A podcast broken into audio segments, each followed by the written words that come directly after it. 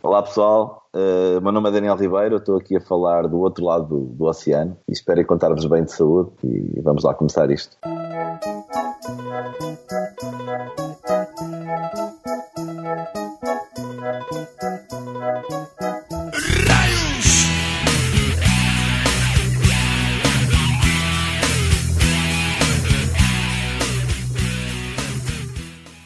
Papudos! Sejam bem-vindos a mais um episódio do Papo de Fotógrafo. Eu sou Rafael Petruc e hoje não tem piadinha de português. E eu sou a Cariane e eu vou falar o programa todo com sotaque português.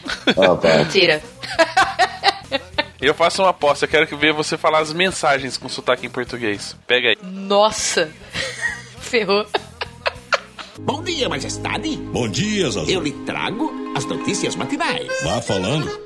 E 2017 está chegando ao seu final e 2018 é o ano para você fazer aquilo que você ainda não fez ou fazer aquilo que você gostou muito de fazer em 2017 e vai repetir. Nossa, que confusão. é, se você não fez, você faz em 2018. Se você fez em 2017, você repete porque é uma coisa legal de se fazer, correto? Deve ser. Mas então. Eu continuo Não, perdida. lógico que não. Tem que ir no papo do bem. Quem não foi, vai em 2018 e quem foi, vai de novo. Volta. Entendeu? Então, pra você que não sabe ainda o que que é o Papo do Bem, é o evento beneficente do Papo de Fotógrafo. E em 2018 nós iremos ajudar a Fundação Dorina Novil, que é uma instituição que ajuda os deficientes visuais. Olha que ligação legal com a fotografia, né? Enquanto a gente fala muito de conteúdo visual, de imagem, a gente vai participar de um evento que vai ajudar aquelas pessoas que não têm essa mesma possibilidade que nós, né, de enxergar ou enxergam o mundo de uma outra forma. Então, por isso, o Papo do Bem é super importante. São dois dias inteiros de palestra com grandes nomes da fotografia de casamento e de família, com participações especiais. Vai ser um conteúdo muito bacana. 2017 já foi incrível, 2018 será ainda mais. O site está quase ficando pronto, então no site você poderá ir diretamente fazer a sua inscrição. E enquanto o site não está disponível, você pode ir na outra plataforma que o Papo de Fotógrafo criou para facilitar a sua vida, que é o PDF Agenda. Então acessa lá pdfagenda.com.br. Você vai encontrar o Papo do Bem como um dos destaques e você pode fazer a pré-inscrição. Ah, mas Rafael, para que, que eu faço a pré-inscrição? Para a gente saber quantas pessoas já irão participar, para a gente poder se programar bonitinho. E é claro que assim que o site estiver disponível, as pessoas que estão lá na pré-inscrição vão receber um comunicado falando da disponibilidade para fazer inscrição primeiramente, ou seja, elas vão ser exclusivas ou vão ser prioritárias na nossa fila e vão poder fazer a inscrição antes que todo mundo. Então acesse agora pdfagenda.com.br, olha lá o site do ó, a- o evento do Papo do Bem e faça a pré-inscrição. Papo do Bem, mais uma vez lembrando, é um evento beneficente onde todas as inscrições vão revertidas para a instituição Dorina Novil. Dado o primeiro recado de 2018, ou seja, é um evento que vai abrir aí a agenda da fotografia nacional, a gente vai falar do nosso parceiro que também estará lá no Papo do Bem, que é a Album. Então, para você que terminou 2017 aí sem site ou pensando em como mudar o seu site, corre lá na plataforma da Album, faça a aquisição e comece 2018 com um site novinho, com ferramentas que vão ajudar você e o seu negócio, né? Porque agora você tem disponível a Clickster e tem um conteúdo exclusivo para os clientes Album. Tem a revista Fox lá dentro, tem a, a Album Academy, que são dicas de CEO essas coisas. Coisas assim, muito legais para você. Então não perca essa oportunidade. Acesse agora papo.album.com.br, ganhe um desconto exclusivo e aproveite essa plataforma incrível. E onde que você vai mexer no seu site e ver que ele tá bonito, que as cores das suas fotos estão bonitas, perfeitas como devem ser? Num belo monitor, concorda? Sim, concordo. Então, para você editar e, editar e tratar essas fotografias com todo carinho, a Bank trouxe uma nova linha de monitores profissionais para nós fotógrafos e os amigos videomakers, com foco na fidelidade de cores, nitidez das imagens e ainda cuida da saúde dos nossos olhos, nosso bem mais precioso nas longas horas de trabalho. Você precisa conhecer esses produtos incríveis pensados especialmente para vocês, nós, todos nós. Acesse agora www.bank.com.br. E vale lembrar que a Bank tá com uns preços muito legais pro final de ano. Então corre e aproveita antes que esse Aproveita. desconto o Papai Noel leve embora. E aí é óbvio que depois que você viu as suas fotos no site, viu as suas fotos bem tratadas, bem cuidadas do monitor da Bank, é preciso colocar isso no papel. E quando a gente fala colocar isso no papel, a gente não está falando só de imprimir a foto. Você pode fazer fotolivros, artigos para decoração, peças de acrílico, coisas incríveis com suas imagens. Então acesse agora direto.digipix.com.br, veja o produto que mais te agrada, o produto que vai deixar o seu cliente feliz e faça agora, ranque essa imagem do HD e coloque ela para fora para todo mundo possa ver, possa agradecer, possa elogiar. Então acesse agora digipix.com.br e é claro, fiquem com o nosso bate-papo de hoje, que se você não, não conseguir entender algumas coisas, põe um pouquinho em slow motion que dá para fazer, dá para pegar ou olha as legendas aqui embaixo. Eu tô brincando, eu adorava falar, queria, eu adoraria falar isso. Olha as legendas aqui Tem embaixo. as legendas aqui, né? Imagina legendar um programa desse teria. Boa sorte. É, muito bem. Então, ouça o nosso bate-papo que está internacional hoje.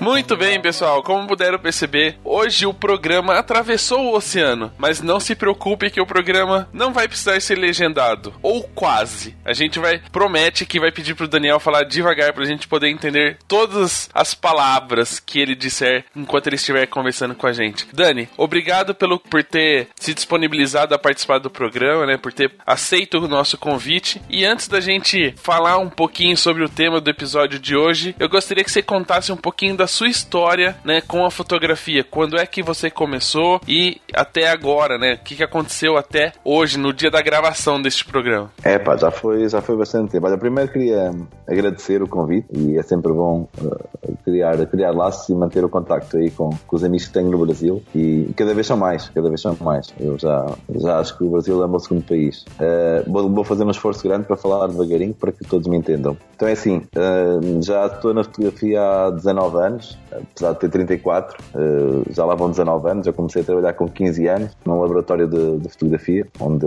revelava os rolos dos fotógrafos e passa tudo muito rápido. Há 12 abri o meu estúdio e foi assim que, foi assim que, a, coisa, que a coisa aconteceu. Comecei a trabalhar com, com uns fotógrafos uh, de assistente e quando é por mim já, já fazia casamentos sozinho. Eu com 18 anos, 17 anos já fotografava casamentos sozinho, coisa que já não faço agora, mas, mas grande parte da minha carreira fotografava sozinho e tempo, o tempo passa, passa muito rápido e passa por. Acho que o caminho de, de muitos fotógrafos também foi esse, não é? Começar a fotografar com outros fotógrafos e, e de um momento para o outro damos por nós a fotografar sozinhos e já temos alguns anos de, de fotografia. E esses 15 anos, você foi porque seu pai pôs você para trabalhar, falou vai fazer alguma coisa da vida? ou não? Você falou, você realmente gostava de fotografia, tinha uma câmera em casa e o negócio foi acontecendo? Não, não. Eu é que antes do meu pai me dizer isso, eu é que me pus a caminho e, e, fui trabalhar. Eu fui para a fotografia porque era um trabalho, porque era o que havia. O meu tio trabalhava nesse laboratório e, e era o que havia disponível. Não, não era o amor pela fotografia, não era porque tinha fotografia em casa, os meus pais eram fotógrafos, nada disso. Eu na escola andava lá um bocadinho a. Ah, não era, não era bem aquilo que, que eu... Eles não ensinavam aquilo que eu queria aprender, mas também não sabia aquilo que eu queria aprender. E então a escola era um bocado aborrecida para mim. E depois de ter chumbado o ano, não tinha, não tinha passado o ano, uh, decidi trabalhar nas férias. E depois as férias uh, acabaram e continuei a trabalhar lá. E depois a escola já, aí é que já deixou de ter piada, porque a partir do momento em que começa ganhar o teu dinheiro, a escola perde um bocado de interesse. E foi, foi assim que começou. Então antes do meu pai me mandar, fui eu sozinho. Ainda bem, né? Talvez se tivesse ido para outra área, se ele tivesse mandado você fazer alguma outra coisa. Mas legal, porque é. a fotografia, quando a gente fala de fotografia, a maioria das pessoas é, já, já se imaginam como fotógrafos, né? Ninguém pensa que existem outras coisas, principalmente naquela época, que, que a fotografia também a, abria portas, né? Trabalhar num laboratório era uma delas. Hoje a gente pensa tem pessoal de diagramação, pessoal que edita e manipula as imagens, né? Não é só fotografar que a fotografia uh, abre portas. E aí apareceu a oportunidade para você acabar se envolvendo com o mercado. E aí a gente vai para uma pergunta que talvez você deve ouvir com uma certa frequência de fotógrafos de outros países. Como é o mercado da fotografia de casamento em Portugal? E se puder aí dar uma geral pra galera de como é na Europa, é muito diferente do Brasil? Como é que funcionam as coisas por aí? Assim, no geral é muito parecido. Agora, no particular já fica assim um bocado diferente. Temos mesma, as mesmas preocupações que vocês têm, nós também temos. Aqui temos, a, temos as é, é por épocas, não, não temos uma. Aí no Brasil trabalha o ano todo. Aqui nós trabalhamos de abril até outubro, novembro, que é quando, quando está bom tempo, depois vem o inverno e fica frio, e alguns países têm neve, então quebra muito. O fotógrafo de casamento aqui tem que trabalhar como uma formiga, não é? Trabalhar no verão, amealhar e para depois de inverno estar descansadinho a descansar. Um, e no Brasil não tem muito isso, eu sei que vocês aí conseguem trabalhar o ano todo. Depois outra coisa engraçada que nós temos aqui é que não temos uh, cerimonialista, torna, torna o casamento diferente e torna a maneira de trabalhar diferente. Agora também estão a começar a aparecer as wedding planners, uma coisa que, que não havia. Um, então, são essas são assim as principais diferenças. Depois, em termos de, de, casamento em si, de como é que são as festas, nós aqui temos, aqui em Portugal, temos muito tempo para fazer as coisas. Uh, os casamentos são, sei lá, uma, meio-dia, uma da tarde, então começamos a fotografar de manhã em casa da noiva, em casa da noiva, uma king off, como vocês dizem, e, e depois de seguida vamos, vamos para a igreja, para a cerimónia, e depois temos o casamento em si, que é que os portugueses querem é, é comer. Então passamos 4, 5 horas uh, sentados a comer e aí é a parte aborrecida e que dá para, que dá para descansar e essa parte acho que, que aí no Brasil não tem muito. Depois a nossa festa reduz a 2, 3 horas de, de baile e está feito o casamento. E a questão de valores, assim, eu sei que você deve ter uma ideia de quantos casamentos aqui no Brasil são valorizados em, né, como espetáculo, digamos assim. A galera gasta uhum. bastante e os fotógrafos têm conseguido aumentar o seu pedaço do bolo nesse sentido. Mas e aí na Europa? A gente sabe que como os casamentos são mais simples no, no em comparação ao, ao Brasil, os valores também acabam sendo menores. Como é que funciona a questão de valores aí? Sim, é, é bem menor de, do que se gasta aí no Brasil. As coisas aqui são muito mais, são muito mais, hum, eu não digo baratas, mas as pessoas não têm tantas coisas, não, não contratam luzes, não, o DJ é um DJ, eh, é um sítio onde se vai comer, o buffet, onde se vai comer, aqui nós chamamos quinta, e, e por norma a quinta já tem incluída a decoração, então não temos tantas, tantos extras como tem aí no Brasil. Eu sei que aí desde, desde os chinelinhos né, da noiva até aos, aos docinhos e passar pelas flores e, e tudo e mais alguma coisa aí no Brasil se paga e, e paga, e paga caro. Aqui, aqui também, mas eu, eu penso que o que se gasta num casamento da mesma, da mesma, da mesma gama, sei lá, aqui se calhar gasta-se menos 60% do que se gasta aí no Brasil, garantidamente. E isso também, também se reflete no preço, no valor dos fotógrafos também. Uh, aqui os valores são, são bem menores que aí no Brasil, só para terem uma, para terem uma noção. Eu fiz um workshop aí no, no Rio de Janeiro pá, há 4 anos e eu era o mais barato da turma. E eu é que estava a dar workshop, tanto eu disse yeah. E eu disse: olha, então, olha, vamos mudar, eu quero aprender com vocês que eu quero cobrar mais. E, porque porque as pessoas aí no Brasil valorizam muito a festa do casamento e gastam mesmo realmente mesmo muito dinheiro com isso. E aqui, aqui se calhar a coisa mais cara a seguir à, à comida é capaz de ser o fotógrafo. É, é o fotógrafo a seguir, a, a seguir à, à comida, né, à festa ao, ao buffet, uh, os noivos gastam mais dinheiro no fotógrafo, eu acho que sim, com fotografia e vídeo. E você estava até comentando com a gente antes de entrar no ar que, que muitos fotógrafos têm feito essa pergunta para você, principalmente em questão de valores e tal, porque tem a vontade de ir até Portugal, né? Como se, se eh, digamos, fosse um berço do, do dinheiro do que da fotografia de casamento, como se todos fossem ganhar milhões aí no pra Europa. Só porque vai ganhar euro? é, quase isso. Também, também gasta em euro, né?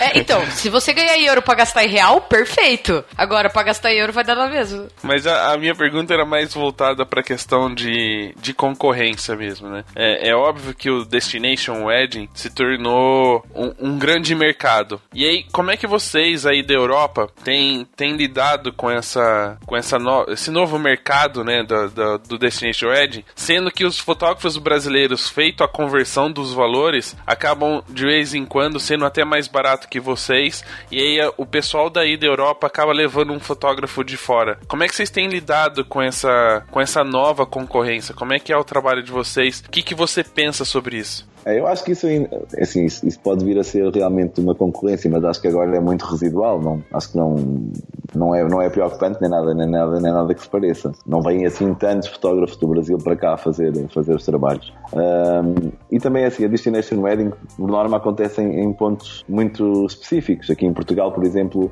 eh, Algarve, Lisboa, e fica muito por aí. Depois é capaz de haver um casamento ou outro fora, mas na parte sul do país, Algarve, Alentejo, Lisboa, é onde acontecem os casamentos de Destination. Um, e sei que, que, alguns noivos trazem, no caso do Brasil, trazem já os fotógrafos, mas eu vou ter, vou ter um casamento agora de um, de um casal de São Paulo, agora, em maio, para o ano. E eles ponderaram trazer, trazer um, um fotógrafo brasileiro também e acabaram por escolher a mim, ainda bem. Mas, mas não, é, não, é, não é uma coisa. E também, assim, eu, eu, o Destination Wedding existe e, e está aí, cada vez vai ser maior. É mais, cada vez é mais normal encontrar noivos que vão casar fora do seu país. Mas eu luto para ser um, um local wedding. Eu quero fazer casamentos da minha cidade, quero fazer casamento no máximo a uma hora de distância da minha casa, porque é tão bom fazer casamentos perto de casa. Para que é que eu quero fazer casamentos fora de casa? Agora, claro, que é divertido fazer um casamento ao outro de vez em quando fora do teu país. E sim, claro que sim, eu quero continuar a fazer um casamento ao outro. Mas não quero mudar a minha vida para, para andar aí de malas feitas, como, como os colegas do Brasil fazem, porque tem que fazer um casamento fora do Estado, tem que pegar avião, táxi, essas coisas todas. Eu prefiro fazer um casamento aqui perto de casa. Um, então, aqui na minha zona da Aveira ainda não, ainda não se vê em casamento de estrangeiros, uh, se bem que tem uma cidade espetacular e muito bonita e, e, e convido todos a, virem conhecer. E se não conhecem, vão ao Google fazer uma pesquisa, pesquisem por Aveiro e vão ver a, a pequena Veneza de Portugal. uh, os, os, estrangeiros ainda não, ainda não descobriram uh, como um destino de casamento, por isso até lá eu vou continuar a tentar fazer o máximo de casamentos que eu puder perto de casa. Vamos abrir uma agência de turismo e levar todo mundo para ir para fazer o casamento, mais fácil. Opa! É. eu, agencio, eu agencio todos, cobro comissão e deixo fotografar. Ok, combinado. A, a hospedagem está inclusa? Isso tudo tem um valor. não vierem todos ao mesmo tempo. Aproveitando que a gente tá falando dessa relação é, Brasil e Portugal, é, eu queria que você pudesse também fazer uma outra comparação uh, ao estilo e linguagem fotográfica. Uh, você tem recebido muitos brasileiros aí para dar workshop, tem vindo muito ao Brasil para dar workshop, então tem hoje uma bagagem que pode fazer uma comparação de um fotógrafo europeu. Não vou só me limitar a falar português, a um fotógrafo europeu e a um fotógrafo latino. O que, que você vê de diferença no, no no trabalho, assim, né? Tanto nas, nas inspirações, no. Digamos, o fotógrafo brasileiro se inspira muito nos europeus e os europeus têm que se inspirar para fora da Europa. Como é que é essa relação? O que, que você vê de diferença entre os profissionais do, dos continentes? Olha, eu acho que os Europa inspiram-se muito nos americanos, e aí não haja, não haja dúvida. Eu não diria que os, que os brasileiros se, se, se inspiram, os, latinos, os da América Latina se inspiram na Europa, mas que é certo é que os, os europeus, sim, inspiram-se muito na, nos fotógrafos da América. Um, a grande diferença do, da fotografia brasileira para a fotografia europeia, deixa-me pensar. Sabes que, que, no Brasil vocês são muitos mais, é, é uma loucura, vocês são, são mesmo muitos. Então eu no Brasil consigo encontrar tudo. É difícil, conhecendo bem a vossa, a vossa fotografia, é difícil comparar, porque pá, vocês têm coisas tão boas e têm coisas tão más também, não é? Um, porque, ah, como são muitos, é, é complicado. E, e, tem, tem, tem tantos trabalhos diferentes, mas assim, de traços gerais, vou tentar, tentar fazer uma comparação. Aqui na Europa nós temos muito, temos, sei lá, três, três quatro vertentes de, de fotografia. Temos uma fotografia assim mais clássica, uh, que se calhar agora está um bocadinho brega, mas que é válida na mesma. Uh, depois temos uma fotografia que tenta ir pelo fotojornalismo, inspirada um bocadinho pelos filas, por aí, uh, que também vejo, também vejo acontecer muito no Brasil, o caso do, do, do Kuntz, do, do Ney e dos seguidores todos deles, não é? Depois temos, temos uma fotografia mais hipster, vintage por aí também, uh, que é outra vertente completamente diferente, onde seguem mais as tendências do Instagram e, e vão mais pelo, pelo bonito e pelos. E pelos um, um, fazem muitos não é ensaios, não é? agora falta-me o nome. Quando preparam tudo para, para vender o produto deles, é, não é ensaios. Ajuda-me aí, Ana e Rafael. O quê? Tô tentando pensar, tentando entender o, o que, que você é, quer explicar. Eu também. Quando são produções, fazem produções, baseiam-se muito do portfólio deles em, em, em produções, onde associam-se com, com o cabeleireiro, associam-se com, com o artista que trata da decoração, com a pessoa que fez o vestido e, e baseiam muito o portfólio em, em, em produções dessas. Editoriais. Um, editoriais, editoriais. É estava, estava a faltar essa, essa palavra. Então, essa terceira, essa terceira vertente aqui na Europa um, é muito, muito esses fotógrafos que vão baseiam muito a sua fotografia nos editoriais e o portfólio baseia-se muito nisso. Então, a estética do bonito, então são, são basicamente são assim as três, as três grandes vertentes da fotografia aqui. Aí, eu não vejo tanto, não vejo tanto esta última, não, não, não conheço tanto esta última, mas, mas sei que existe. É, talvez, talvez essa última vertente tenha muito a ver com a questão cultural, né? Uh, o europeu tem essa questão do cultural da moda, né? Quase todos os países é. aí são envolvidos com esse mercado, enquanto no Brasil aqui realmente não se consome tanto, uh, não se vive tanto a moda no sentido uh, de consumir mesmo, assim, grandes desfiles, fora o que acontece em São Paulo e no Rio e etc. Mas é, é, é. tem essa cultura, essa cultura um pouco diferente ainda. E talvez por isso na fotografia não tenha essa como eu podia essa influência, né? Não, não tem assim ainda. A impressão que dá é que o brasileiro, uh, o, o, latino, lida na fotografia de casamento muito com o caos, né? Com é, é, como vocês podem perceber, tudo a ver com o Brasil, né? Que é a bagunça, as pessoas, né? A galera bebendo, e acho que talvez isso seja um pouquinho mais. Uh, talvez seja a diferença pro mercado europeu, que é uma coisa mais classuda, né? Mais clássica, voltada pra moda. É, sim, mas aí eu estava a falar mais na vertente de, de, de fotógrafos. Tipo, se, se, pudéssemos dividir os fotógrafos em, em estilos e em, em pacotes e em, e em, gavetas, havia assim três, três gavetas grandes onde, onde podíamos pôr a maioria. Depois, claro, que há alguns residuais que vão fazendo algumas coisas fora destes três, destes três, destas três gavetas que eu vos disse, que é uma que segue a corrente ali dos filas, outra segue a corrente de editoriais e a outra continua a fazer uma coisa assim meio clássica, pôr de sol, beijinhos no de sol, por aí. Uh, aí no Brasil, pá, acho que a fotografia melhorou muito desde que, desde que eu entrei em contato com, com, com a fotografia aí no Brasil.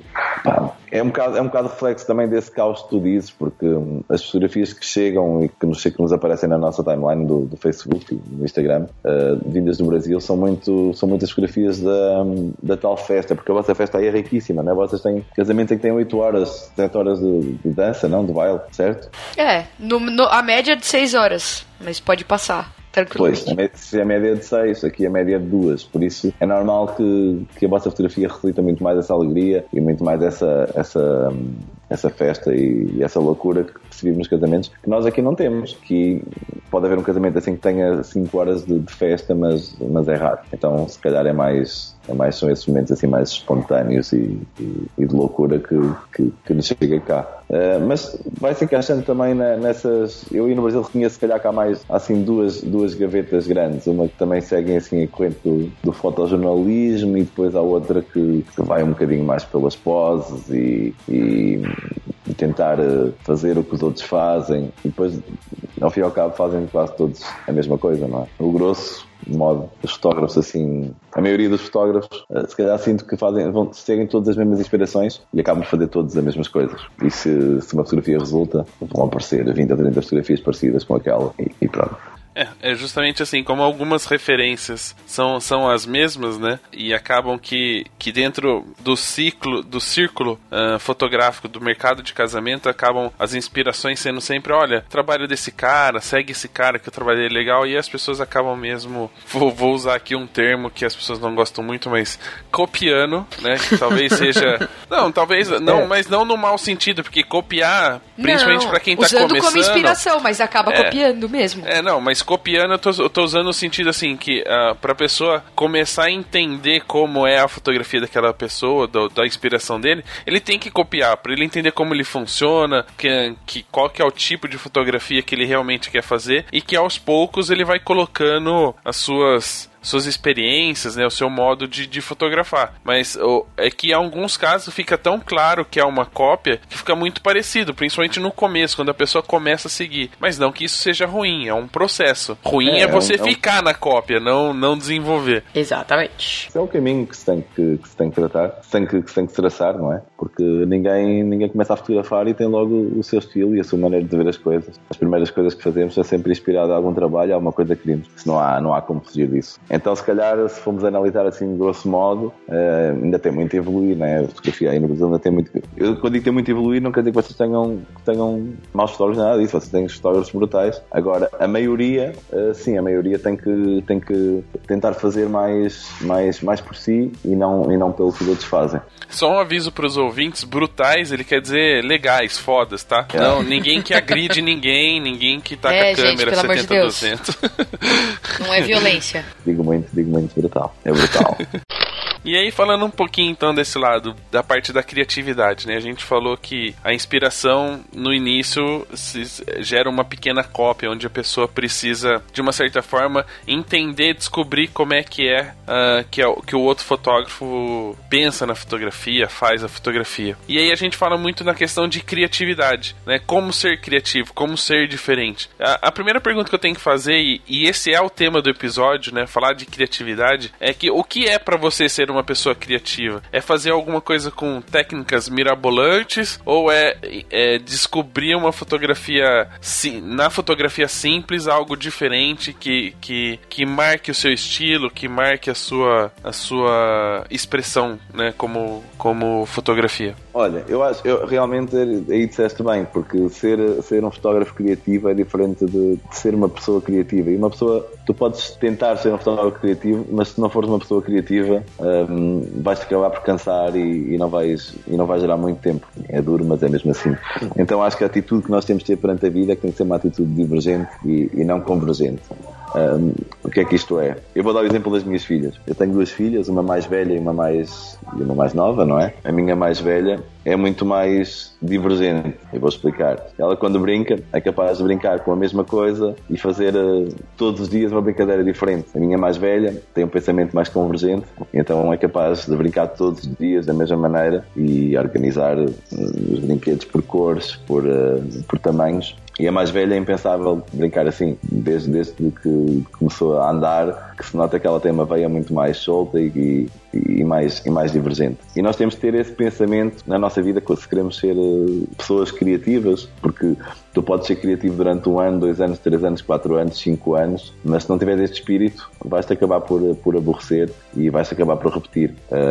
Então, uma pessoa, uma pessoa, se tiver uma atitude divergente, vai conseguir encontrar uh, caminhos diferentes para o mesmo, para o mesmo destino. O que é que isso quer dizer? Se eu, eu quero tirar uma fotografia ao pôr do sol, uh, mas só vou ficar contente se eu conseguir tirar essa fotografia de uma maneira diferente daquela que eu já sei. E se calhar uma pessoa com, uma, com um pensamento convergente vai ficar confortável em conseguir tirar essa fotografia muito bem tirada. Uh, claro que sim, porque vai repeti-la e vai repeti-la e vai fazê-la tão bem que até pode ser reconhecida por isso, mas se calhar a parte de criatividade vai ficar um bocadinho menos favorecida. Não sei se estão a conseguir acompanhar o meu, o meu pensamento, um, mas acho que está mais, está mais na atitude do que, do que, do que noutra coisa qualquer de técnicas ou, ou outros truques que se, possam, que se possam aprender na fotografia. Eu acho que é mesmo a atitude de, de não fazer as coisas sempre da mesma maneira, de arranjar soluções diferentes para o mesmo problema e, não ficar contente por conseguir fazer uma coisa bem feita, mas se a fizermos bem feita uma, duas, três vezes, vai ficar e perde o interesse. Então, acho que o, o segredo está em, em, experimentar tudo e não só na fotografia como na vida, porque se tivermos uma atitude solta e, e sem ser condicionada pelos, pelos pensamentos convergentes que, que, que, muitas vezes nós temos, que nos ensinam na escola, que tens que aprender assim, assim, assim, este é o caminho. E se tu desviares do caminho, vais encontrar outras coisas. Um exemplo prático na fotografia. Se nós estivermos a fotografar e se não, e se não nos abaixarmos e levantarmos, se não chegarmos perto, não nos afastarmos, eh, não vamos ver coisas diferentes. Então, eu quando estou a fotografar, uh, tento ir pelos sítios por onde os outros não vão, tento apanhar ângulos onde os outros não apanham, tento, se eu estou aí com os noivos, os noivos vão para um lado, eu tento ir pelo outro lado da estrada, porque se calhar vou ver outra coisa, uh, tento baixar-me, tento levantar-me, uh, para tentar encontrar caminhos diferentes para, para a fotografia que eu quero fazer. É um bocado por aí. É, uma coisa que é, até gosto de brincar que quando a pessoa fala, ah, eu uso lente fixa, tá bom, a lente é fixa, você não, você pode se mexer e fazer as outras coisas, né? né?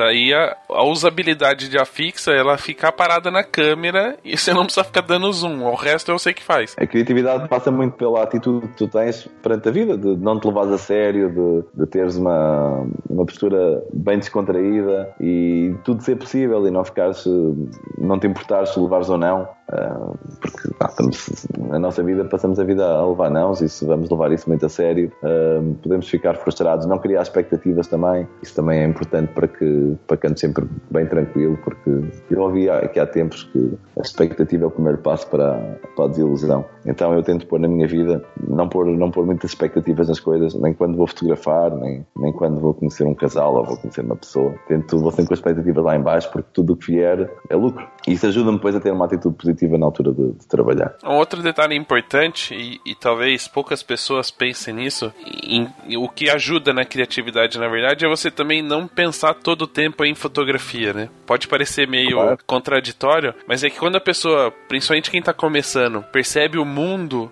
que a fotografia uh, apresenta, é, ele, ele passa o dia fotografando e a noite editando. Outro dia fotografando e a noite editando. E ele não vive mais nada fora desse mercado. É, não conversa sobre outro assunto, não faz outra coisa a não ser entrar no Facebook e comentar fotografia, falar sobre fotografia, grupos de fotografia, WhatsApp de fotografia. e, e Fica um pouquinho condicionado, né? É, só um pouquinho. E aí, na verdade, a criatividade vem das coisas que estão fora desse mundo, né? Então a pessoa precisa é, diminuir um pouco pouco ritmo e a gente tem percebido isso, uh, principalmente nos grandes nomes da, da, fotografia brasileira ou internacional, que durante a, a, sua carreira eles tentaram diminuir o ritmo para poder não só viver, né, viver de verdade, sim, literalmente, exatamente, mas, exatamente. mas viver, ter a oportunidade de ter outras experiências que de uma certa forma acaba contribuindo para a criatividade dele, para o desenvolvimento do trabalho dele. Ok, olha, eu vou contar um bocadinho da, da minha história também, para, pá, porque se calhar muitos, muitos dos nossos colegas estão a passar por isso, como eu também já passei. Eu tenho estudado há 12 anos e de há 6 anos para trás, 5 anos para trás, uh, ou, ou, há 5 anos atrás, imaginem, eu devia ter para aí, sei lá, 60 casamentos por ano, tinha mais não sei quantas sessões fotográficas de família e fazia tudo sozinho. Eu editava, eu atendia o telemóvel, eu respondia aos mails, eu fotografava, eu montava os álbuns, eu mandava os álbuns imprimir, eu tinha que pagar as contas e fazia tudo sozinho. Agora, neste momento, aqui no estúdio trabalhamos quatro e temos menos casamentos. E claro que a minha fotografia mudou, porque é completamente diferente eu estar uma tarde inteira a editar e no fim de, de estar a editar, sei lá, lá para as 4 da tarde, 5 da tarde, tenho uma sessão, a minha energia é completamente diferente de eu almoço, durmo uma cesta, posso ir ao cinema e depois de ir ao cinema vou fazer a sessão fotográfica. Eh, é completamente diferente e o resultado vai ser completamente diferente de nós estamos a fotografar e saber, e agora nesta sessão fotográfica fotografei mil fotografias, agora vou ter que editar mil fotografias. E já estás condicionado com o que te vai acontecer acontecer vais ter de castigo para o computador editar essas fotografias.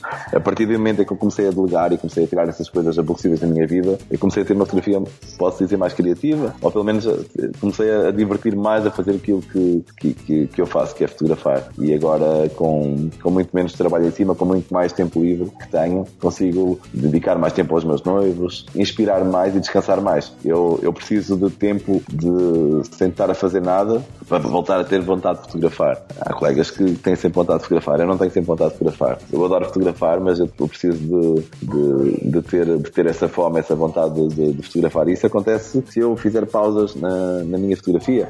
Se tiver tempo para ver umas séries na Netflix, se tiver tempo para, para ir ao cinema, se tiver tempo para ir passear com as minhas filhas, se tiver tempo para estar no sofá a ver televisão sem fazer nada, porque hum, aí sim vou-me aborrecer e vai-me dar vontade de fotografar. E é quando eu tenho os melhores resultados. Isso é legal. Uh, tem uma, uma frase do, do Fer Juarez que ele fala, né? Como é que você vai se tornar um bom fotógrafo se você não fotografa todo dia? Ele até usa o Messi e o Neymar como exemplo, falando, ah, eles treinam todo dia para serem quem são. É, aí muitas pessoas confundem isso, acho que elas têm que passar muito tempo é, com a cabeça enfiada ou com, a, com o olho atrás da, da câmera ou sentado na frente do computador. Percebo, eu acho que percebo que o que o Fer quer dizer. Eu realmente eu fotografo todos os dias, apesar de quando eu digo que me canso é de andar com a máquina e ter que fazer um trabalho comercial em que o noivo me está a contratar para eu fazer aquele tipo de fotografias. Se eu tiver isso todos os dias, de manhã à noite, eu vou-me cansar e não vou ser feliz. Então, se juntar mais edição e se juntar a responder aos mails, então, pior ainda.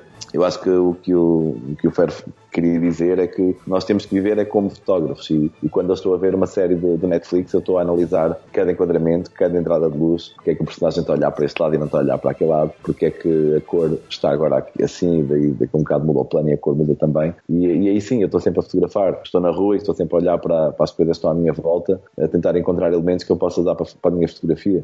Depois na hora de fotografar esses elementos aparecem como, como cogumelos, não é? É muito mais fácil encontrar eh, reflexos, sombras, essas coisas todas que temos à nossa volta, as molduras que nós usamos nossas, nas nossas fotografias, os fundos. Se tu estiveres no teu dia a dia a procurá-los, na altura que vais fotografar é mais fácil eles encontrarem, é mais fácil eles aparecerem. Uh, então, viver como um fotógrafo, mas também é, também é necessário uh, parares para, para ter essa vontade e essa, essa, essa, essa, essa energia para ir fotografar porque ah, se estiver sempre, nem mesmo o Neymar e o Ronaldo, se estiverem todos os dias a jogar futebol e todos os dias com jogos, eles vão, vão se aborrecer daquilo, daquilo que fazem, de certeza absoluta. Então é preciso aí treinar e treinar tu podes treinar de muitas maneiras, não precisa estar sempre com a máquina a tirar fotografias. Eu pelo menos penso assim.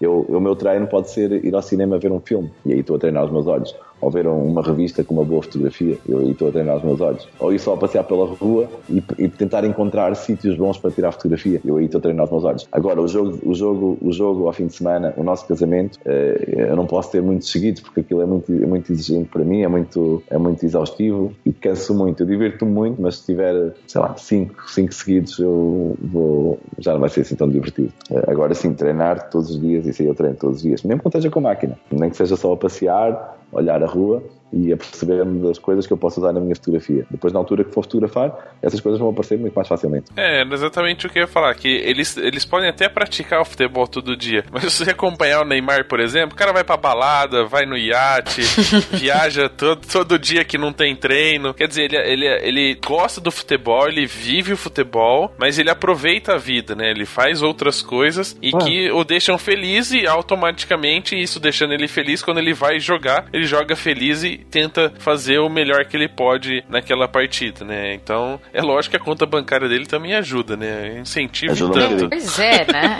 tipo, ah, não tô fotografando, mas tô no meu iate. É, coisa chata. Não, é isso aí só poucos, só poucos. Mas aí no Brasil vocês têm milionários da fotografia de casamento, não têm? Temos. Pois. É.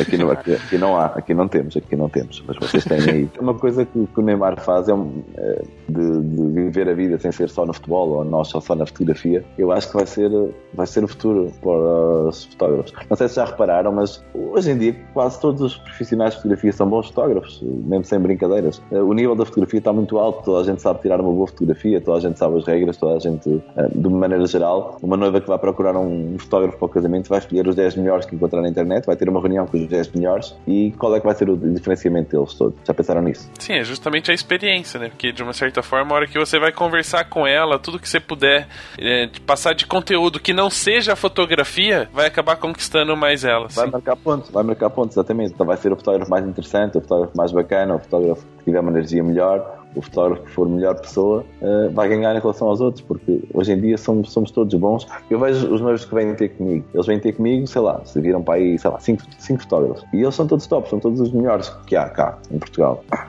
Nós temos que ter o nosso, o nosso nível de fotografia sempre lá em cima, claro que sim, mas não nos podemos esquecer de, de tentarmos ser melhores pessoas, tentar ser pessoas mais eh, conhecedoras do mundo, uh, e isso faz como? faz viajando. Eu tenho colegas meus que, que, que, só, que só pensam mesmo realmente em trabalhar. E se calhar numa reunião, se, se eu tiver dito aos olha, sei lá, falar de uma viagem que fizemos, de um, de um filme que, que, vimos, de uma. Eu infelizmente não tenho o hábito de ler, mas se lesse era espetacular. Falar de um livro que li, uh, se calhar ganhava vantagem em relação a um colega que só vai falar dos álbuns e, de, e da capa dos álbuns e do papel dos álbuns e que a minha fotografia é assim assado. E e se os noivos vêm, os noivos vêm na internet, já viram que tu és bom e depois vão lá para, para ver se, se, realmente tu és boa pessoa ou não. Isso realmente é o que, é o que, que eu quero começar a, a, estudar e quero, e quero melhorar a minha. Minha não, não é melhorar a minha personalidade, mas uh, quero ser uma pessoa mais interessante e quero ser a melhor pessoa. Porque isso realmente é o que vai evitar o futuro de se vou andar cá a futura para casamentos durante muitos anos ou não. É, isso é uma coisa que, pelo visto, não é só em Portugal ou só no Brasil. Todo mundo, acho que no mercado de fotografia de casamento já entende entendeu que pessoas compram pessoas e é através ah, dela que a gente conquista o cliente, né?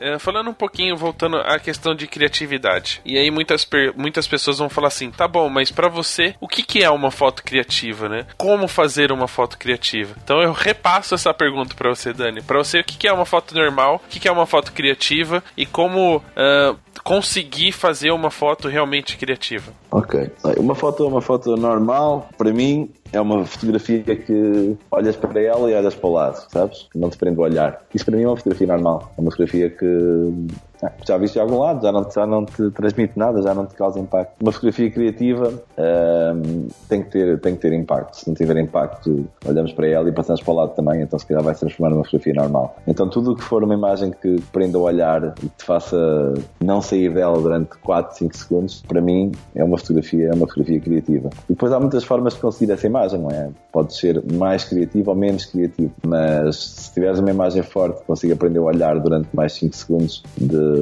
é, porque, é porque conseguiste, conseguiste, conseguiste ter uma fotografia criativa. Se calhar, assim, a, a grande diferença de uma fotografia normal para uma fotografia criativa será essa. E a criatividade não precisa ter coisas muito complicadas, não precisa ter, ter técnicas difíceis. A criatividade às vezes vem, vem da coisa mais simples, de, basta só trocar às vezes a ordem, a ordem dos elementos para criar um bocadinho de impacto, para criar um bocadinho de contraste e, e fazer com que o olhar se prenda, se prenda na fotografia. Imaginem, imaginem uma, então, um exemplo, uma fotografia num deserto, né? A gente já viu fotografias no deserto das sombras dos camelos a irem nas dunas. Então os camelos todos em fila, atrás uns dos outros. E é uma fotografia espetacular, muito bonita, e nós podemos fazer um enquadramento mais acima, mais em baixo, mais apartado, mais afastado, mas será sempre uma fotografia que a gente vai olhar para ela como já a reconhecemos, já a identificamos e, e vai-nos passar ao lado. Uh, agora experimentem pôr nessa, nessa fila de camelos, uh, um dos camelos vai ao contrário. Então, em vez de estarem todos com o mesmo ritmo das cabeças viradas para a frente, um deles está, está posto ao contrário. Então essa fotografia se calhar vai-te prender o olhar um bocadinho mais e aí estás a ser criativo porque estás a arranjar uma forma de, de, fazer com que as pessoas olhem um bocadinho mais tempo para a tua fotografia. E resumo tudo a isso. Nós todos queremos é que, que, as pessoas consigam olhar para aquilo que nós queremos mostrar. Que sejam os noivos, sejam uma criança que estamos a fotografar, uma, uma grávida que estamos a fotografar. Uh, o objetivo é sempre que as pessoas olhem para aquilo que tu queres mostrar. Porque nós somos fotógrafos comerciais e a nossa mensagem é mostrar aquilo que aos nossos clientes ou às pessoas que nos contratam, mas por norma serão é fazer com que as pessoas olhem para aquilo que tu queres mostrar. então, tu queres mostrar os camelos na, na, nas dunas, no deserto, e às vezes basta só trocar um bocadinho da ordem das coisas para seres, um, para seres criativo. E é uma coisa tão simples como inverter a ordem natural das coisas faz com que as pessoas olhem um bocadinho mais para a fotografia. E é só um exemplo de que uma coisa simples faz com que prendas o olhar mais tempo. É, é, legal até você ter citado essa história dos camelos, porque tem uma foto muito famosa que andou circulando na internet uns tempos atrás, justamente de uma fila de camelos, que a pessoa tirou a foto de cima. Então, ou seja, você imagina olhando um camelo de cima, você só vê uma tirinha branca, né, na, na duna. Só que a sombra, a, onde estava a posição do sol, a, a sombra fez o formato do camelo certinho. E a primeira vez que você olha, parece que a sombra é o camelo. Parece que é uma parece silhueta. Que ele tá andando deitado. É, é, é meio estranha a foto. Assim, você fica um tempinho para entender que na verdade aquilo é uma sombra e o camelo é a, é, a, é a, tirinha branca, né? É bem legal. E essa é uma foto que, que pode mostrar como é, é simples. A pessoa só fez uma foto de cima, provavelmente com um drone, e, e teve uma foto super criativa, super é, impactante, assim, porque você fica um tempinho até entender o que, que é, como é, como é que eles estão, né? Esse, esse, tempinho, esse tempinho é que vai fazer a diferença se a fotografia é boa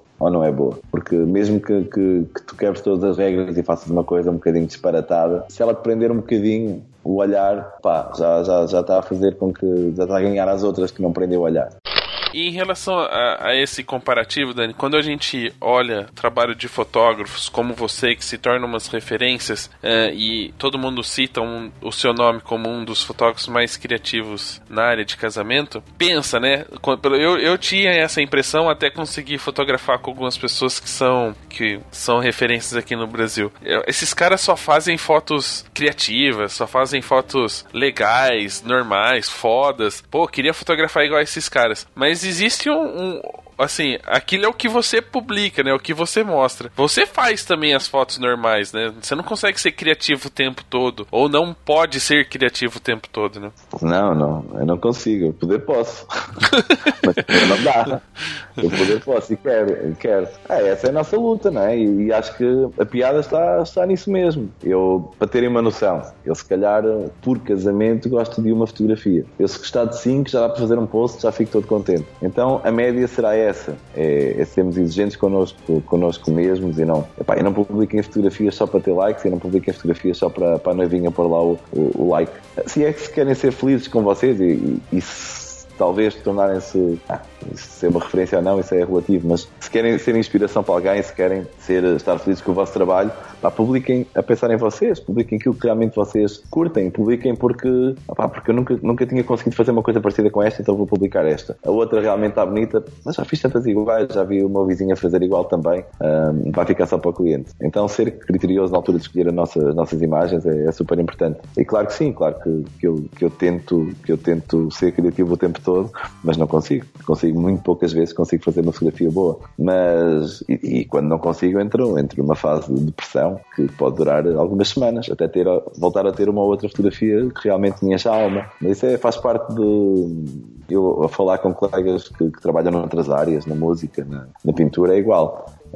Se, tu não, se tu não querias, se tu não, se tu não pões cá para fora, se tu não enches o teu. Ah, podes chamar até ego. Se não enches o teu ego com uma boa fotografia, com uma, com uma, com uma boa criação, vais andar meio triste. E, e, então eu preciso, eu preciso dessa, dessa energia de ter uma fotografia diferente para, para andar contente. Então o caminho é esse: é esta semana consegui, outra semana não consigo, então vou tentar outra vez a próxima semana. E se eu não consigo duas semanas, já estou desesperado. O que é que é feito a minha vida? Será que ainda vou conseguir tirar boas fotografias? Será que isto já acabou? Um, então o processo é esse, é, é, lidar, é lidar com, estes, com estas inseguranças todas que todos temos. Por isso ninguém é 100% criativo, ninguém é 100% um, seguro de si. Vivemos todas estas inseguranças que toda a gente tem. É, o que eu quis dizer também é a questão, por exemplo, num casamento, você acaba fazendo as fotos padrões, assim, né? Fotos posadas, com os pais, etc. Que a impressão que dá é que muitas vezes é, não existe esse, esse material, né? Como se o casal só pagasse as fotos criativas, né? Tipo, ó, por foto. Cada foto criativa eu vou pagar 100, 100 euros.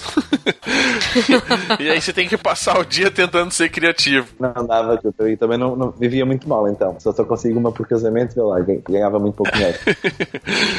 claro que sim, claro que sim. Eu, eu fotografo, fotografo há muito tempo, então a minha, a minha história vem de fazer fotografias muito bregas, de casamentos muito bregas, com noivos muito bregas, e eu tinha que, que fazer aquela, o feijão com arroz, né? como se dizia no Brasil. Fotografar a, a, noiva com a avó, a noiva com a mãe, a noiva com as amigas, a noiva com o vestido, o véu a voar. Ah, eu faço, faço essas coisas todas quando, quando é preciso. Tento agora, agora se calhar tento fazer de uma forma mais discreta de uma forma mais sóbria, bem feita. Uh, se, se, estamos a fazer fotografias de família, tento que seja rápido, porque é um bocadinho mais aborrecido para os noivos. Uh, não é tudo que for fotografias pousadas ou de pose com a família, tento ser o mais rápido possível, para que seja mais ligeiro para, para, para os noivos. Mas claro que sim, nós fazemos essas coisas todas. Agora, lá, se nós num casamento eu entrego 1500 fotografias para, o, para os noivos, eu no álbum vou precisar das 100 melhores, das 80 melhores para contar a história. Eu tento ter sempre 80 boas fotografias, 80 fotografias que realmente contem a história de uma maneira, de uma maneira diferente ou da maneira que eu quis contar, porque as outras todas vão ser, vão ser eh, seguramente iguais ao que os outros fotógrafos fazem todos. Eu vejo muitos portfólios e vejo muitos casamentos inteiros de, de, outros colegas e fazemos todos a mesma coisa, posso garantir. Depois, esses 10% de, de fotografias que vão para o álbum, essas sim realmente fazem a diferença. Então, eh, há os que, que se cansam, que, que, que, desistem antes e os que, que lutam mais um bocadinho para ter esses, esses 10% um bocadinho melhores. Uh, mas, no geral, fazemos todos, todos muito parecido. Fazemos todos, o, o feijão com arroz é muito parecido em nós todos, quer seja um gajo muito premiado, muito lá de cima, muito top, uma referência, quer seja o fotógrafo que fotografa só há um ano. É muito parecido a maneira como nós fazemos o casamento e a maneira como nós fotografamos. Agora, aqueles 10% que vão fazer a diferença, aqueles 10%, aqueles 5% que nós publicamos, aí sim, aí, aí é que vamos, vamos começar a separar as águas e realmente ver quem aguentou mais tempo à espera, quem teve mais paciência, quem prevê, uh, previu melhor as fotografias, quem, quem desistiu antes, quem, quem apostou e continua à espera que, que a coisa acontecesse, quem realmente foi mais criativo ou menos criativo. Foram aqueles que se esforçaram mais, aqueles que têm mais experiência, aqueles que estudaram mais, porque os 90% são iguais em todos. Você já citou anteriormente um pouquinho da questão da simplicidade e de técnicas mirabolantes. Uh, quando a gente fala técnicas mirabolantes, é o, o, cara que quer fazer tudo numa foto só, né? Usar três flash, contra luz, com dupla exposição, subir em cima da árvore e, e quer fazer resolver uh, tecnicamente algo que ele não consegue desenvolver. Tem uma característica no seu trabalho muito bacana e que eu acho que você sabe usar muito bem, que são as cores, né? Uh, é, é um lugar simples simples, é uma pose simples, é, não tem praticamente nenhum acessório, a não ser algum item que faça parte daquela cena, e aí você usa muito bem as cores. Quanto para você é importante, o quanto você busca as cores na composição de uma maneira criativa, de trazer o, esse, esse coisinho do olhar, de ficar 5, 6 segundos olhando a fotografia? Ah, isto resume olha, a natureza está cheia de exemplos desses, não é? Tipo, quando nós temos uma cobra venenosa, a cobra venenosa é colorida. Para quê? Para chamar a atenção. Uh, quando nós temos uma, uma flor que, que quer que atrair a abelha, por norma são coloridas, que é para atrair a abelha. Se nós somos fotógrafos e podemos fotografar a cores, tá, usamos a cor. Se calhar nós, ah, mas os clássicos usam preto e branco. E será que os clássicos tinham a cor assim disponível como nós temos hoje? Se calhar não tinham, se calhar se tivessem também iam, os trabalhos iam ser diferentes e iam usar a cor. Então, se nós não temos que fazer um trabalho tão real, tão genuíno, como se calhar um fotógrafo do National Geographic tem que fazer, em que tem que respeitar, um, não pode mudar nada, não pode direcionar nada, tem que fotografar o que está a acontecer. Uh, nós podemos, nós temos essa liberdade, nós somos fotógrafos de casamento, nós, nós vivemos de sonhos dos nossos nosso, das pessoas que nos contratam, é? e, e, temos essa liberdade para criar aquilo que nos apetecer. Ainda por cima pagam-nos para isso, que é, que é espetacular. Uh, eu uso as cores porque realmente eu acho que as cores são uma ferramenta, porque gosto, não é? Porque gosto de fotografias coloridas, atraem sempre me atraíram, e se, se for para ver fotografias a cores ou fotografias a preto e branco, eu prefiro ver boas fotografias a cores do que ver boas fotografias a preto e branco. Isso é uma questão de gosto, então tenho que pôr isso na minha fotografia também. Isso vai atrair pessoas que realmente, por norma, pessoas que gostam de, de cores também são mais, se calhar mais alegres, mais, mais descontraídas. É, isso é o que eu acho. Uh, e talvez daí eu usar as cores. Um, mas essencialmente uso as cores porque, porque chamam a atenção e porque, e porque gosto. E tem outro detalhe que é, que é super importante, que não basta você também ter um, um, um lugar colorido e que chame atenção se você não souber direcionar o casal. Uh, dá pra perceber claro. assim, daí, eu não sei, a, a, impressão que eu tenho quando a gente vê o seu trabalho é que os noivos estão muito à vontade fa para fazer aquilo que você pede, né? Como é uhum. é que é o seu trabalho de direção nesse caso? É, primeiro você pensa sempre na composição, baseado no, no que você tá vendo, nas cores, uhum. na luz e na sombra, e aí pensa no que fazer com o casal, ou às vezes você tem a ideia do que fazer com o casal e fica procurando um lugar para encaixar essa, esse momento, e como é que é a direção aí para eles se sentirem à vontade e executar aquilo que você precisa que eles executem? Ok, há duas, há duas coisas diferentes. Uma coisa é fotografar um, um ensaio, ou, ou aquela parte em que estás a fotografar os noivos, fazer retratos, e outra coisa é fotografar realmente num casamento em que está a decorrer a ação. Então é assim, quando está a decorrer a ação, eu tento, eu tento encaixar o que está a acontecer né, no melhor fundo, na melhor luz, na melhor composição. Isso é uma coisa distinta de quando estou no ensaio, eu sou completamente livre de fazer aquilo que eu quero, e aí sim começo a procurar o fundo uh, onde encaixar os noivos e com a luz certa. Então, falando agora dos ensaios, é isso, o processo passa por encontrar um fundo uh, que, me seja, que me estimule, que eu goste, porque o que nós temos mais quando vamos fotografar é o caos. Né? Para a rua temos o caos. Eu estou a ver agora daqui da, da janela do meu estúdio, árvores, carros, uh, um jardim verde, tenho pessoas a correr atrás, tenho candeeiros, tenho luzes de Natal, tenho grafites ali ao fundo, e isto é o caos. Eu tento, na, quando estou a fotografar, isolar, isolar o caos, então usar pequenos espaços dentro do caos em que eu possa fotografar. E vou fazendo ação assim, de espacinho para espacinho. A forma como eu direciono os casais, primeiro de tudo, passa pela confiança. Eles têm que acreditar em ti, têm que saber que o que tu estás a fazer vai, vai dar uma coisa certa e têm que confiar plenamente em ti. Isso depois passa também pela, pela comunicação que tu tens, pelo teu marketing pessoal, pela maneira como tu os atendes, a maneira como tu te vendes e a maneira como tu te posicionas também, vai fazer com que os clientes realmente tenham confiança em ti. Um, não faz sentido eu, eu dizer aos noivos: olha, vamos aqui fazer isto e se calhar eu estou a pedir uma coisa assim estranha, porque, porque às vezes peço coisas estranhas aos meus, aos meus noivos.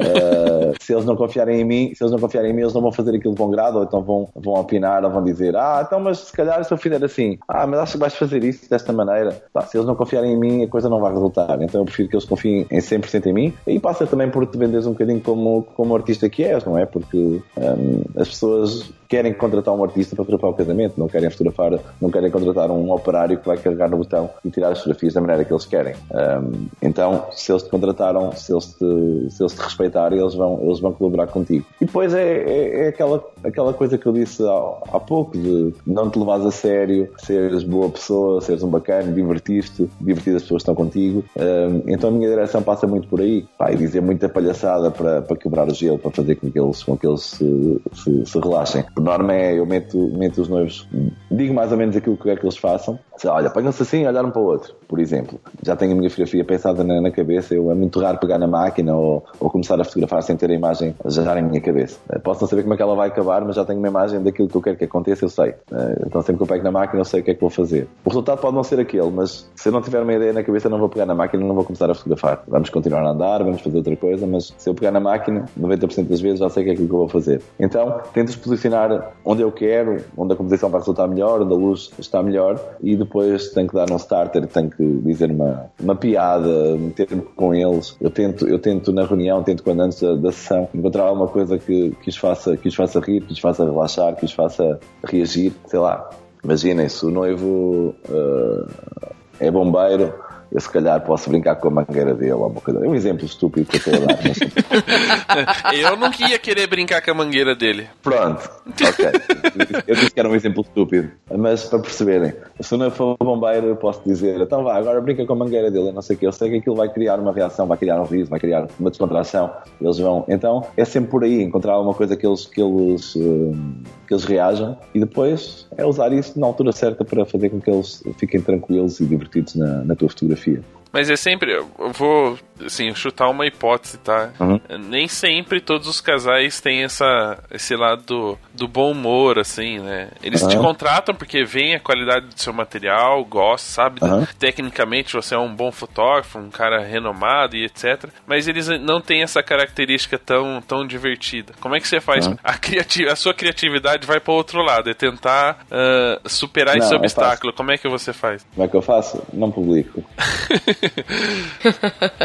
Mas é, é verdade. Epá, é assim, nós, imagina, se tens 50 casais por ano, Desses 50 casais, hoje em dia, se calhar 40 são muito da minha onda, os 45 já são quase, mas pronto, não podem não ser assim muito. Pá, depois há 3, 4, 5 que realmente são erros de casting e isso faz parte. Contrataram porque alguém aconselhou. Contra... Eu aí tento ser o mais profissional possível, esforço-me ao máximo, uh, mas, não, mas é o que é. Né? Nós não podemos agradar a todos e, e a minha maneira de fotografar encaixa-se em muitos dos meus noivos, pá, mas não se vai encaixar em todos. E, e aí a culpa não foi minha, a culpa foi deles, eles é que me contrataram mal. Uh, então não vou, não vou estar a, a desgraçar a minha vida vida ou a pensar que o que é que eu vou fazer. Epá, tento fazer o melhor possível da minha da maneira que sei, tentar puxar por eles. Epá, se eles não, não, não se riem tanto, se não reagem tanto, reagem menos, tenho menos fotografias boas para mim, mas para eles com certeza que vão ter um trabalho bacana na mesma e vão, e vão gostar também. Agora, a, a grande diferença está mesmo essa que falámos há um bocado, em que o que tu vais publicar e o que não vais publicar. E se calhar se tens um casal desses, epá, felizmente se calhar pode, a probabilidade de parar o nosso portfólio é menor do que, do que um casal que seja, que seja boa onda e que tenha, que tenha o teu feeling.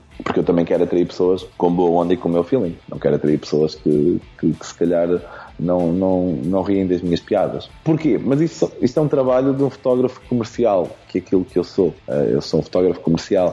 Agora, se, se, estamos a falar de, de fotojornalismo, se estamos a fotografar de fotografia de investigação, aí é diferente. O documentarismo aí é diferente. Tu aí tens que fazer com que as pessoas gostem de ti, fazer com que as pessoas uh, te aceitem. E esse trabalho eu faço no dia do casamento, porque os noivos contrataram, eles vão gostar de mim, não é? Se contrataram, eles gostam de ti. Agora, o pai da noiva, a tia da noiva, a, a dona do buffet. Isso é um trabalho diferente. Eu aí sim, aí tento uh, pôr a minha energia lá em baixo, ser o mais, o mais cordial possível para que, para que as pessoas me curtam e, e façam aquilo que eu quero de maneira tranquila e não imponho tanto a minha presença, fico mais, muito mais discreto. Agora, quando estou a fotografar os noivos que me contratarem, que me estão a pagar para estar ali, pá, eu faço a minha cena e, e tenho que e ponho a minha energia a trabalhar porque, ah, porque eles contrataram e queriam que eu fosse assim, porque conheceram as minhas fotografias, conheceram a minha maneira de ser, se me contrataram é para eu trabalhar da maneira que eu sei. As outras pessoas que não me contrataram, aí eu tenho que mudar a minha, a minha maneira de ser, porque posso passar por arrogante ou posso passar por, uh, por uh, overacting e eu não quero passar por isso. Talvez, acho que o maior inimigo da criatividade seja a expectativa, né? Muitas pessoas às vezes falam, poxa, meu primeiro casamento de dia, eu vou fazer isso, vou fazer aquilo, e aí chega no dia não acontece nada daquilo que ele esperava e a criatividade vai lá para baixo. aí chega no dia, como... anoitece, ele não fez nada e perdeu o casamento de dia. É, Eu tive uma palestra agora há pouco tempo e, e falei sobre isso. Nós, nós este ano, e sim, este ano ainda estamos no ano, este ano, 2017, tivemos, ou melhor, em 2016 tivemos um pedido de orçamento com um casamento em Itália, no Lago Lagarda. E fiquei super excitado, né? Ia ter um casamento, o noivo mandou-me um, um, mail a dizer que era o casamento era num castelo, uh, tinha, tinha 50 pessoas, não era muita gente, isso era bom. Uh, eles iam se preparar num, num, num hotel com vista para o, para o, para o lago. No fim da cerimónia íamos todos de barco para o restaurante também com vista para o lago, para irmos ver o pôr do sol e ia ser espetacular. Então andei o ano todo a pensar, aquele casamento vai ser o casamento do meu ano. Veio um fotógrafo, o Márcio Monteiro, do Rio de Janeiro, veio-me acompanhar, foi espetacular. Então, foi espetacular até chegar lá, não é? Então nós íamos fazer o casamento do ano, todos com a expectativa lá em cima. Eu ia ter, íamos ter uma sessão antes, uma sessão pré eh, no dia antes com os noivos, e então estava com a expectativa lá em cima. Pá, na realidade, o casamento foi, foi no castelo, mas, eh, mas não foi o castelo todo, foi só num pátio do castelo. O casamento durou meia hora porque nesse dia tinha cinco casamentos, então era entre um sai outro, entre um sai outro. Uh, o barco não era bem um barco como eu tinha sonhado, um barco vintage, em madeira, todo bonito lá no arco, se fui ver à internet e, e pus uh, barcos uh, no Lago Lagarda. E aparecem aqueles barcos todos bonitos, vintas, de madeira. O barco era um barco de transporte de passageiros, com aqueles bancos de plástico uh, fluorescentes. Uh, a noiva, na sessão, no, no, ia fazer a sessão antes, a noiva tinha partido o pé. então, tudo coisas que fizeram com que eu me sentisse um pouco, um pouco de, deprimido. e pá, eu tirei, eu tirei lições disso, né? que, que, não, que não, devemos, não devemos criar expectativas e, e, a, e, a, maneira como nós encaramos as coisas é que vai fazer com que o resultado seja, seja bom no final ou não. Um, e ajudou muito ter o Márcio lá, porque o Márcio disse-me, cara, tu és um privilegiado, né? tu estás... porque nós na altura de estarmos a fazer a, as fotografias de, do pré, né? de, da, da sessão antes do casamento, que a noiva tinha o pé partido e fizemos a sessão em 10 minutos, porque ela não aguentava mais, o pé parecia um dois, estava assim mesmo grande, e, e nós fomos, fomos para o lago tomar banho, porque estava, a água estava a 28 graus, estava calor. E, e cara, tu és um privilegiado, né? Estamos, a pagar para estás aqui noutro país, estamos aqui os dois, somos super amigos, estamos aqui a beber um vinho, aqui tranquilos, na água transparente, havia cisnes, bebés a nadar à nossa volta. Uh, não tens de ficar triste com nada, porque isto é tudo, é tudo bom. Epá, e esse, esse pequeno, essa, pequena, essa pequena conversa que tive com ele mudou o meu chip que eu tinha na cabeça. Então, deprimido, passei-me super entusiasmado e com aquelas condições que, que não eram as perfeitas, não eram aquelas que eu tinha imaginado Tá, mas eram espetaculares na mesma. E, e é giro, é giro. É, é giro ou é, legal como, como às vezes uma pequena, uma pequena mudança de atitude vai influenciar o teu trabalho todo. Então não de, deixem sempre as expectativas, não as levantem muito, pá, eh, porque, porque isso ajuda. E quase como um futebolista, quando marca o golo no primeiro, logo nos primeiros 5 minutos, ele vai ficar super empolgado para jogar bem o resto do jogo. E se ele, se ele falhar logo ao princípio um penalti, pá, se calhar é melhor o, treinador tirá-lo porque o rendimento dele vai ser um bocadinho, não vai ser tão bom como, como se ele marcasse o gol logo ao princípio. É um bocado, é um bocado por aí. Que boa comparação, deu para entender. aproveitando esse, esse incentivo, né? Quando a gente fala de, de motivação, né? Uh, você já teve muitas fotos premiadas nos mais diversos concursos fotográficos pelo mundo. De uma certa forma, quando você publica uma foto numa associação e ela é premiada, é esses gols aos cinco, aos cinco primeiros minutos? Como é que você lida com isso? O quanto é importante esse desafio seu de fazer sempre uma foto e ter uma foto premiada?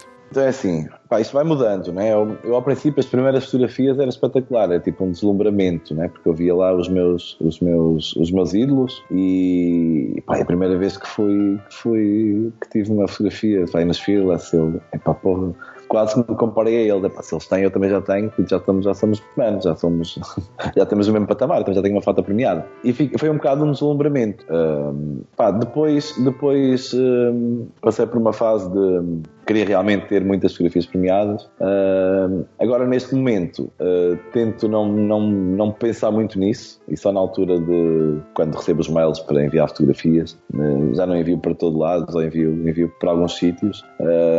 é, sempre, é, sempre bacana, é sempre bacana ver o resultado porque é como se estivesse a medir, a medir, a medir o teu trabalho, a pôr à prova o teu trabalho, mas já não, já, não tem, já não tem aquela magia que tinha no princípio.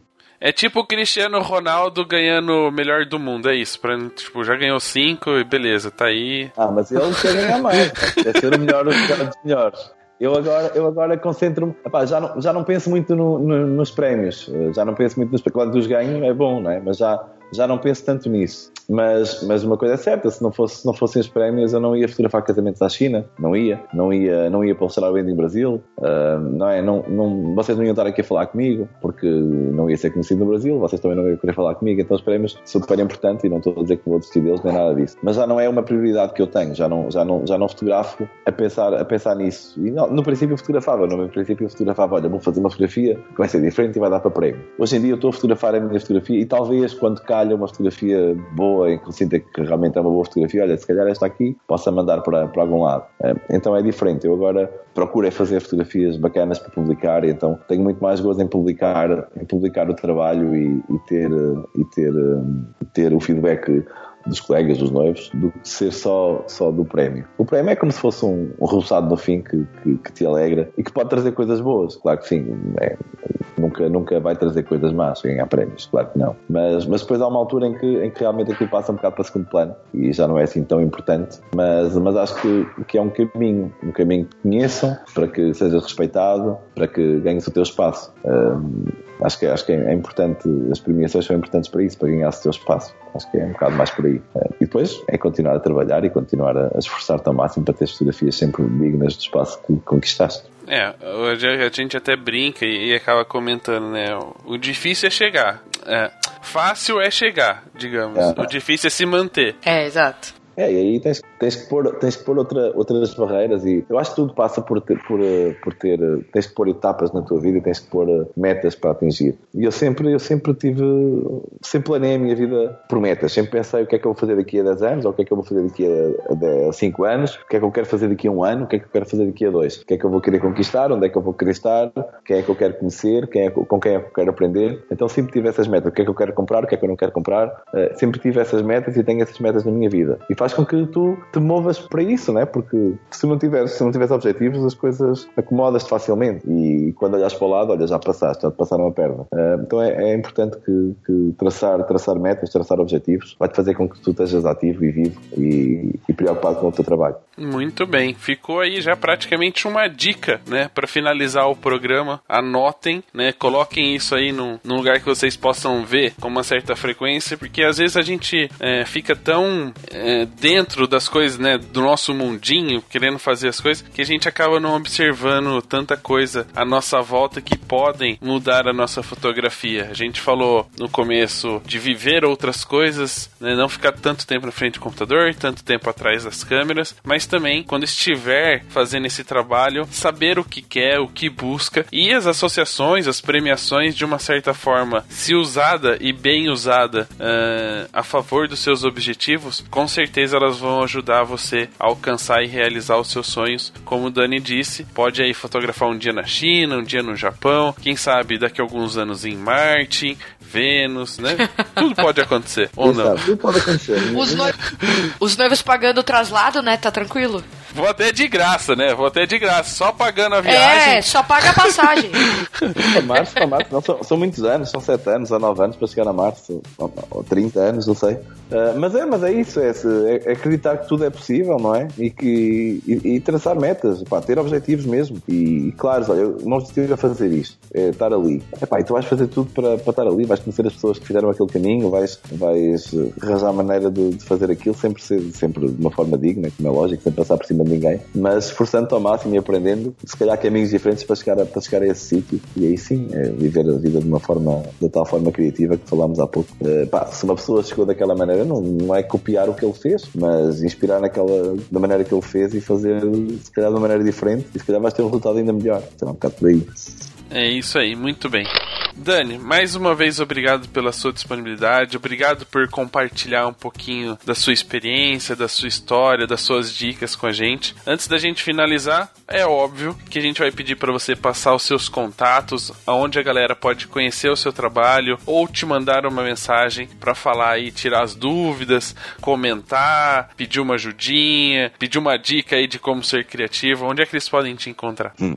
Olha, podem ir ao meu Instagram, que é Daniel underscore Studio B. Uh, também no meu Facebook, uh, Daniel Ribeiro, ou Estúdio Daniel Ribeiro, o, Facebook da minha da empresa. Uh, e o meu site, né, www.studiod.com.pt. Ou busca no Google Daniel Ribeiro, fotógrafo, casamentos, deve aparecer lá. E, e então aí entram em contato comigo e pá, nunca puder ajudar, eu ajudo. Um, Acho que é isso. As redes sociais é isso, Instagram, Facebook. Agora cada vez mais o Instagram está tá, tá a funcionar mais, então estou a receber muita, muita, muitas mensagens pelo Instagram e agir que é mais fácil e é mais interativo. Muito bem, a gente vai deixar os links no post também desse episódio para facilitar. Aí. Então, agora a gente volta, atravessa sua cena de volta, vem aqui pro Brasil e se despede. Tchau, galera. Até a próxima. Ó, e o último recado, se você não entendeu alguma coisa que o Daniel falou, escuta o programa de novo. É, foi, foi. Eu tenho uma hora, fica com três horas, assim percebem tudo. Fica a falar assim. Muito. Obrigado pelo convite, está bem? Até, até Valeu. um.